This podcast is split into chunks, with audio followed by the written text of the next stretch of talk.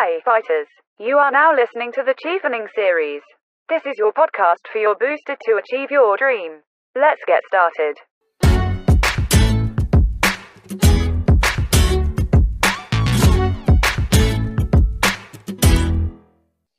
Hai, selamat datang di Titik Jeda.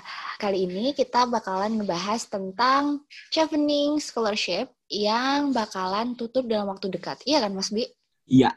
Dan ini buat teman-teman sendiri, bagaimana persiapannya yang deadline-nya udah hampir deket nih tanggal 3 November ini. Nah, daripada kelamaan, kita langsung aja undang awardee Chevening yang masih anget-anget ya dan baru aja sampai di UK dan menjadi uh, awardee di tahun ini. Siapa dia? Kita kenalan yuk. Saya Ilham, peraih beasiswa Chevening tahun 2020-2021. Sekarang udah di udah berangkat ke UK, kuliah di University of Leeds, jurusan Global Strategy and Innovation Management, Master of Science. Uh, aku Iya, sempat ngecek di LinkedIn-nya Mas Ilham, ini ada ngambil sekolah di ITB. Iya, iya.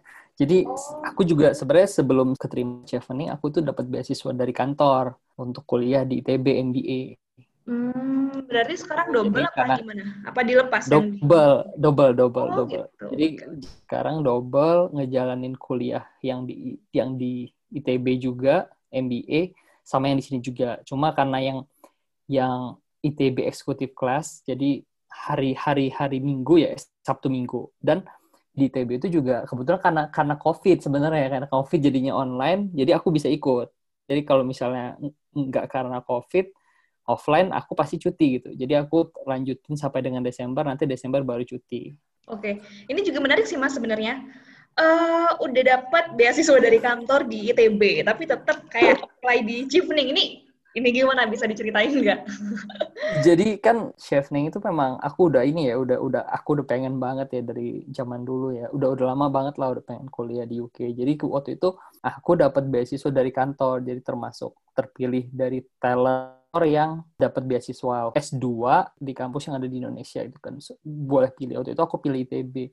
Nah, waktu pas aku kan kuliah pendaftaran kan Desember ya. Aku daftar chevening waktu itu November awal November kan waktu itu. Jadi aku udah daftar chevening duluan waktu itu baru aku kuliah di ITB kan. Aku pikir eh, takutnya misalnya chevening aku gagal, sementara kesempatan aku dikuliahin kantor tuh cuma ada di tahun itu waktu itu. Kalau nggak aku ambil beasiswa itu angus gitu kan. Jadi aku ambil lah ITB-nya. Eh ternyata cheveningnya keterima gitu. Oke, ini amazing banget sih Mas. Aku sampai speechless. Eh, tapi sebenarnya eh, sejak kapan sih Mas Ilham ini target Chevening gitu? Apalagi target negara UK? kalau UK memang dari zaman kuliah lah pengen kuliah di luar gitu. Dan dan spesifik memang pengen di UK gitu. Suka budayanya lah culture-nya segala macam. Aku memang udah suka gitu. Dan kalau ke UK juga setelah banyak banget nih aku pengen gali experience di sini gitu.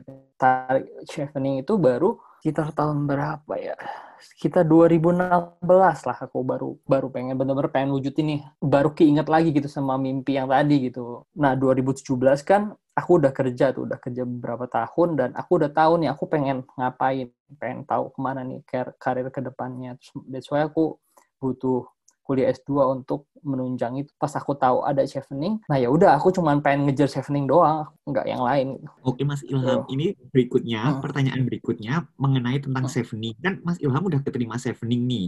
Hmm, Gimana hmm. di Chevening ini untuk memilih tiga kampus dalam proses pendaftarannya? Apakah saat ketika ingin datang ke UK itu udah dari awal emang kepikiran kampus mana aja dan kita boleh tahu nggak sih kampus mana aja yang Mas Ilham pilih ketika proses pendaftaran itu? pas kita daftar chevening kan kita disuruh nyari jurusan tuh. Nah, aku carilah di portal itu jurusan yang yang aku pengen masukin waktu itu innovation management. Nah, terus aku pilih tiga kampus waktu itu ada di Imperial, Imperial College London, yang kedua di yang kedua itu di Southampton, yang ketiga itu di University of Bath. Nah, terus aku waktu itu di di University of di Imperial aku nggak nggak diterima. Nah, terus ada pilihan aku ini yang pindah, dia pindah course-nya ke Januari. Nah, mereka bilang kalau course kamu pindah ke Januari, maka kamu harus milih course lagi gitu. Jadi berdasarkan itu pas mau diterima, aku cari lagi nih pilihan-pilihan yang lain gitu. Jadi benar-benar waktu itu jarak waktu cuma sebulan tuh aku daftar ke empat universitas kalau nggak salah. Diterima semua nah waktu itu tapi aku pilih Leeds gitu. Ini kan uh, posisinya aku juga lagi ngejar chevening kan mas, jadi uh, Hmm, kurang lebihnya aku tahu cheveningnya. Nah, Hmm. uh, aku ada di fase uh, aku galau nih untuk milih universitas karena uh, UK ini kan tempatnya top kampus kan mas, dan Iya, iya. semuanya kata uh, IELTS-nya itu tinggi-tinggi, Hmm, bahkan hmm. aku aja juga untuk untuk uh, mempersiapkan dan nge-review, nge-research kampusnya aja tuh kayak butuh iya. begadang kayak gitu kan. Mas juga Hmm. ngalamin itu nggak sih sempat galau-galau juga nggak sih untuk milih kampus yang mana yang mau dimasukin? Galau juga sih, galau pertama takut ketinggian milihnya kan, takut misalnya nanti nggak diterima semuanya, beasiswanya dapet, nggak jadi kuliah juga sama bohong ya kan. Jadi waktu itu pas udah research lumayan lama, ngedalamin kampusnya apa, dosennya siapa, habis itu suka sama jurusannya. Tapi yang paling penting itu di awalnya kita udah tahu nih, kita itu pengen menekuni apa. Itu yang paling penting sih sebenarnya. Eh, ini masih ada hubungannya dengan kampus nih, Mas Hmm. Ilham. Hmm. Kalau di UK itu kan seperti yang tadi udah sempat dimention juga, kalau misalnya untuk requirement IELTS-nya kan juga tinggi gitu kan ya, rata-rata enam setengah ke atas atau juga Hmm. tujuh. Hmm. Nah ini eh, terkait sama IELTS sendiri dari Mas Ilham sendiri sempat ada kayak problem nggak? Atau secara kan IELTS ini kan juga susah Iya, gitu iya, kan iya. Mas, kayak butuh Iya, iya. butuh teknis yang Iya, lebih benar. gitu. Nah ini ada ini nggak? Ada Oh, cerita nggak? kalau saya juga bahasa Inggrisnya juga nggak bagus-bagus amat ya sebenarnya. Jadi ada beberapa dari IELTS itu yang memang memang susah waktu itu kesulitan waktu itu saya di di writing. Writing saya itu awalnya kecil-kecil kan, belum sampai lah cuman lima setengah ya pertama kali tes. Nah terus dari situ saya belajar lagi kan, belajar ikut ikut les bentar, tapi belum naik juga nih, belum naik sampai yang dimauin gitu kan. Kalau saya tuh benar-benar belajar sendiri mbak, jadi benar-benar meluangkan waktu tuh waktu itu belajar seriusnya pas WFA. Jadi kalau pas corona itu kan mulai dari bulan Maret itu kita libur ya dari kantor tuh libur. Jadi saya punya banyak waktu tuh nggak perlu nggak perlu berangkat ke kantor ngabisin waktu segala macam. Jadi saya punya reserve waktu yang lumayan banyak. Nah di situ saya pakai tuh saya belajar IELTS, belajar sendiri, belajar sampai malam, terus juga minta koreksiin gitu, minta koreksiin sama teman. Kan kalau writing kita harus dikoreksi sama orang ya. Itu belajar sendiri. Coba-coba terus aja gitu. Bener-bener saya pada akhirnya belajar IELTS itu belajar sendiri yang paling efek gitu. Cuman ya susah juga sebenarnya. Cuman finally setelah belajar itu sekitar tiga bulan deh kalau nggak salah. Fokus itu ya akhirnya bisa lewatin juga IELTS requirement yang dari university gitu Tapi kalau untuk tesnya sendiri udah tes berapa kali mas? Yang tes beneran yang bayar 29 Oh, itu. apa 2,9 aku tes juta? aku Hah. tes kalau totalnya sih ada empat kali ya saya aku sebenarnya tahun sebelumnya juga pernah tes juga Oh. soalnya sempat masuk interview chevening juga kan Wow, lumayan juga ya mas. Jadi harus ada modal juga ya? Iya, benar. Jadi ya iya iya harus menyis menyisihkan uang juga untuk untuk bayar tes IELTS kan lumayan mahal tuh ya. 2 3 juta ya kalau salah ya sekarang. Iya segitu Dua mas, juta. sekitar Iya, tiga. iya, segitu. Mm-mm, mm. Ini kalau ketika proses pendaftaran Sevening sendiri buat Mas Ilham ini, part bagian mana yang menurut Mas Ilham ini tersulit gitu? Dan udah berapa kali sih sebenarnya Mas Ilham ini apply buat Sevening, buat dapetin Sevening sebagai salah satu awardee-nya gitu? Oh, aku apply chevening dua kali. Waktu aku pertama kali daftar itu buat aku yang paling sul- sulit itu bikin esai. Bikin esai itu sulit banget menurut aku. Setelah aku waktu itu nggak lolos chevening, pas yang attempt kedua ini yang paling sulit interview gitu menurut aku. Setelah aku ngerasa karena pas dia kedua ini kan aku tinggal tinggal ngedit esai yang lama ya. Perubahan beberapa perubahan di esai yang lama itu aku udah udah punya bekal esai gitu. Terus pas setelah aku kenalan sama interview chevening itu bener-bener menegangkan sih dan dan sulit menurut menurut aku sulit sulit sulit tapi menegangkan dan dan butuh effort yang yang besar banget untuk melewatin interview itu. That's why aku waktu itu yang pertama nggak jebol. Pertanyaan-pertanyaan itu yang paling banyak tuh seputar dengan esai kita gitu. Ada pertanyaan-pertanyaan lain yang di- dia menggali lagi tuh tentang leadership kita, tentang influence kita, tentang kemampuan networking, tentang gimana passion passion kita sama cita-cita kita itu sih yang dia gali. Eh, sebelum dapat chevening ini di tahun 2020, udah pernah nyoba beasiswa lain nggak mas? Kayak misalnya LPDPK atau AASK? Kalau beasiswa lain nggak nggak pernah. Memang cuman cuman pengen chevening gitu. Kalau bukan chevening ya udah nggak usah gitu. Berarti Iya. sampai segitu pengennya sama chevening. Iya iya sampai segitunya. Makanya pas dulu iya pas pe- pernah gagal dulu pernah gagal chevening itu ya Hmm. benar-benar ya lumayan lama lah Hmm. bangkit dari breakdownnya tuh setelah gagal. Tuh karena memang udah di depan mata kan tiba-tiba gagal. Gitu sih mau chevening doang. Aku tuh baru mutusin daftar chevening lagi tuh pas udah mau deadline chevening yang tahun kemarin. Jadi kalau nggak salah itu tutupnya belasan November gitu 9 November. Nah aku tuh baru-baru daftar lagi deh kayaknya. Harus coba lagi itu pas awal November atau akhir Oktober gitu mbak. Aku bener-bener yang pas udah gagal tuh bener udah udah nggak mau lagi lihat-lihat apa ya Trauma pokoknya posting-posting aja iya bener jadi jadi apa ya kita itu kayak aku tuh pas bener-bener aku tuh pengen, pengen kan pengen banget ya pengen banget kuliah di UK pengen banget dapetin chevening gitu Oke, ini pertanyaan selanjutnya Mas terkait Hmm. tentang chevening. Di mana Mas Ilham ini kan udah katanya udah pernah gagal di tahun 2019 Hmm. untuk Hmm. chevening dan sampai bener-bener kayak down gitu, hampir Hmm. kayak untuk mengembalikan semangatnya lagi tuh hampir enam bulan gitu. Dan ini Iya. kenapa di di apply berikutnya di tahun 2020 Oh. apa sih yang sebenarnya buat Mas Ilham ini beneran kayak lebih confidence dan yakin gitu kalau aplikasinya bakal keterima untuk tahun 2020 ini gitu Mas. pertama kan aku gagal di interview ya berarti ketika di interview itu aku ya waktu itu tegang lah waktu itu mungkin ada pertanyaan-pertanyaan yang jawabannya kurang oke segala macam jadi pas aku yakin nih terus aku down udah down gitu ya enam bulan bener-bener anti lah sama beasiswa beasiswa oh udah males lah udah udah udah gagal istilah gimana lah ya kayak kayak gimana lah kayak kita habis patah hati. Pasti down terus malas lah cari-cari cewek lagi lah mau menyendiri dulu. Nah kira-kira kayak gitulah. Pa- patah hatinya patah hati banget itu mungkin salah satu patah hati terbesar yang pernah aku rasain lah itu ya waktu itu. Aku pasti bisa comeback stronger lah karena ya aku udah udah pernah ngelewatin ini sebelumnya gitu. Karena aku udah pernah gagal sini dan aku pasti bisa lebih baik lagi gitu kan. Karena aku udah tahu nih kesalahan aku di mana. Gitu sih. Jadi dari situ aku semangat lagi nih semangat lagi ngumpulin ngumpulin apa itu namanya? Reference letter abis itu semangat lagi nyusun esai lagi gitu kan ngerombak esai yang lama segala macam gitu kan. Semangat lagi lah waktu itu. Itu aku jeda kalau nggak salah dua hari sebelum penutupan. Eh, sekarang kan Steven kan juga lagi buka nih Mas. Mungkin yang Hmm. terakhir nih dari Mas Ilham sendiri ada tips nggak? ini maksudnya tips detailnya ya aku berarti aku bisa sampein tips-tips esainya gitu nggak Oh iya boleh boleh banget. Iya, iya, iya. Jadi essay chevening itu kan ada empat ya. Leadership and influence, networking, study in the UK, future goals ya kalau salah. Nah, tuh aku mulai dulu dari ini ya. Dari yang pertama itu leadership and influence. Yang pertama itu nyusun essay-nya itu kamu harus bentuknya itu yang star. Ya, teman-teman pasti kalau yang udah searching-searching bagaimana cara membuat essay chevening itu pasti ada itu star. Jadi bentuknya itu situation, task, action, dan result gitu.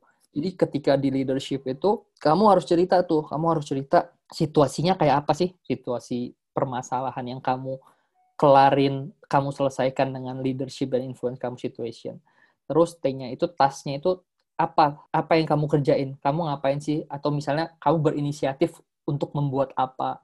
Atau kamu menciptakan apa untuk menyelesaikan, melakukan langkah-langkah apa untuk menyelesaikan masalah itu. Action, action itu adalah bagaimana cara kamu mengerjakan tas tadi. Di sini yang kamu masukin leadership kamu itu kayak gimana caranya. Misalnya kamu cara kamu ngerjain ini adalah dengan mengkoordinasikan orang-orang, managing people atau apa pun itu kamu masukin nih di sini.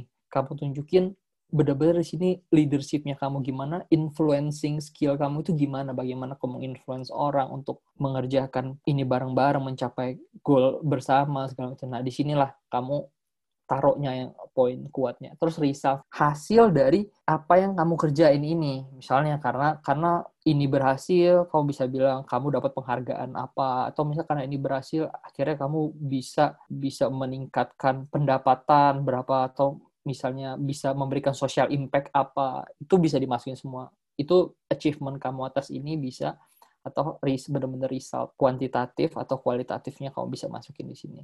Itu itu kalau leadership ya.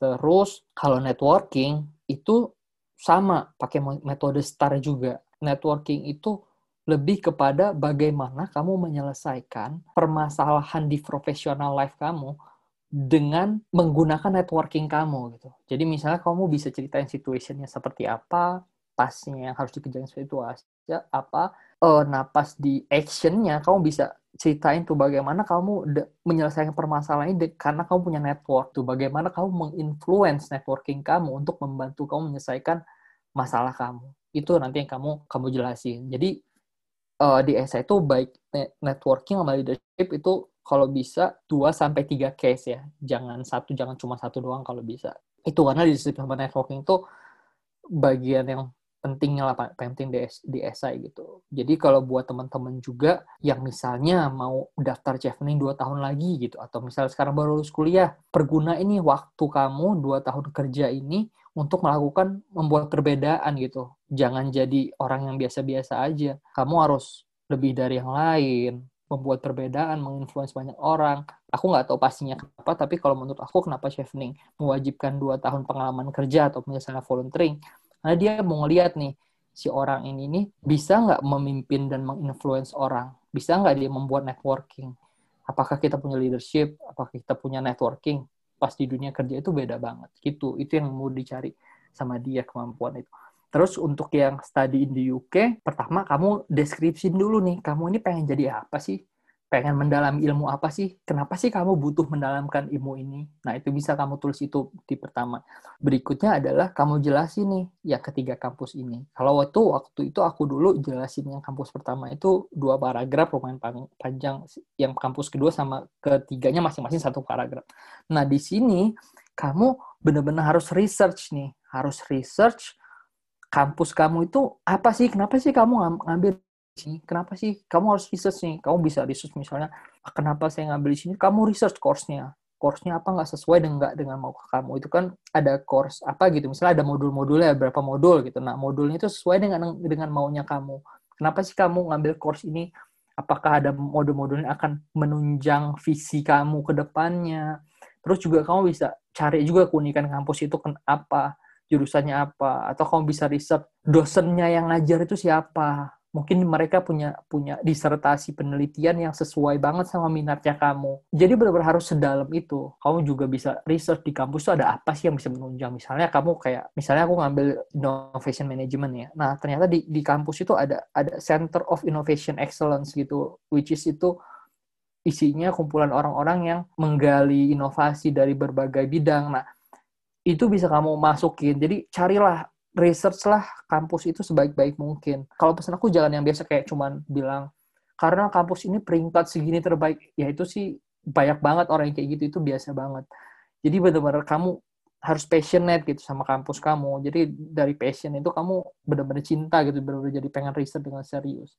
Itu. Terus untuk yang career goals, career plan, kalau aku itu aku jabarin dulu umumnya sih gambaran generalnya itu aku pengen ngapain sih di bawahnya baru aku bagi itu di dalam tiga bagian. Pertama short term career setelah lulus mau ngapain, terus yang keduanya mid term career, yang ketiga baru yang long term career. Tapi yang perlu kamu perhatiin, ketiga ini tuh harus achievable ya. Maksudnya jangan tahu-tahu di short term pulang-pulang pengen jadi menteri Nah, bukan yang nggak mungkin, tapi apakah itu achievable apa enggak, ataukah hmm. apakah itu make sense atau enggak gitu. Tapi benar-benar yang achievable pas di short termnya kayak gimana, di mid termnya gimana, pas long termnya mungkin kamu punya goals yang gede banget, it's okay. Tapi ya yang make sense make sense di dalam tiga term ini ya short term, mid term dan long term. Oh, hmm. ini PR-nya banyak juga ya mas ya kalau mau apply achievement dan kalau oh, menurut pribadi kalau menurutku pribadi sih kayak